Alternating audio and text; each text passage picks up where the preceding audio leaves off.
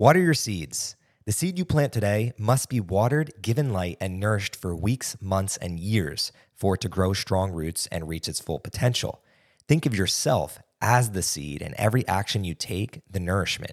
It can either be detrimental or positive for your growth. In any given moment, you have a choice a choice to nourish yourself with actions that are positive for you, or have the choice to repeat the toxic actions that hold you back. In the short term, it's easy to say fuck it and allow yourself to skip the days of water, sunlight, etc.